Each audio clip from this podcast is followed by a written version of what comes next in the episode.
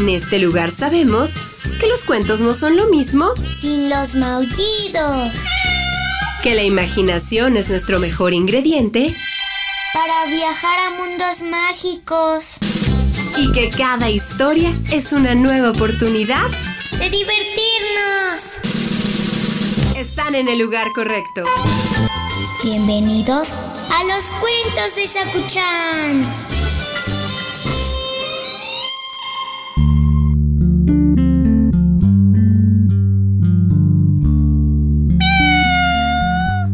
¿Listo para la historia de hoy, Sakuchan?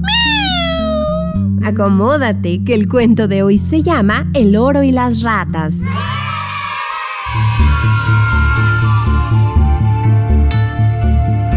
Había una vez un mercader que debió emprender un viaje muy largo.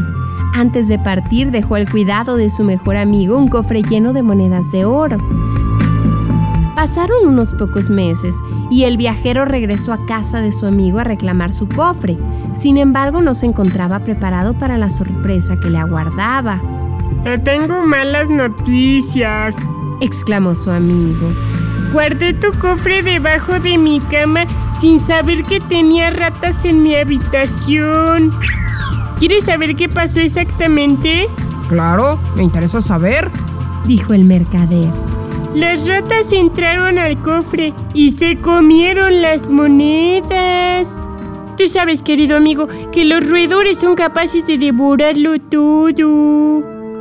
Qué mala suerte la mía, dijo el mercader con profunda tristeza.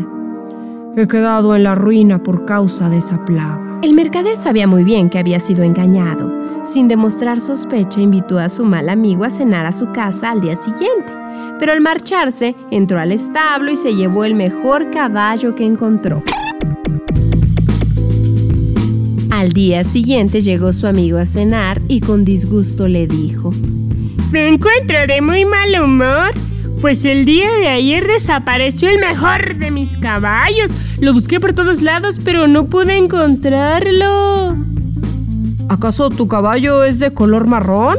Preguntó el mercader fingiendo preocupación. ¿Cómo lo sabes? Contestó el mal amigo. Por pura casualidad, anoche después de salir de tu casa, vi volar una lechuza llevando entre sus patas un caballo de ese color. De ninguna manera, dijo el amigo muy enojado. Una ave ligera no puede alzar el vuelo sujetando un animal tan fornido como mi caballo. Claro que eso es posible, señaló el mercader. Si en tu casa las ratas comen oro, ¿por qué te sorprende que una lechuza se robe tu caballo?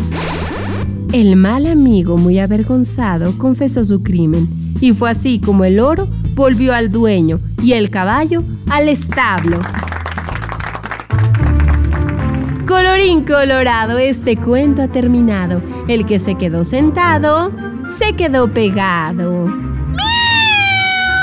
¡Miau! Sí se quería pasar de listo el amigo.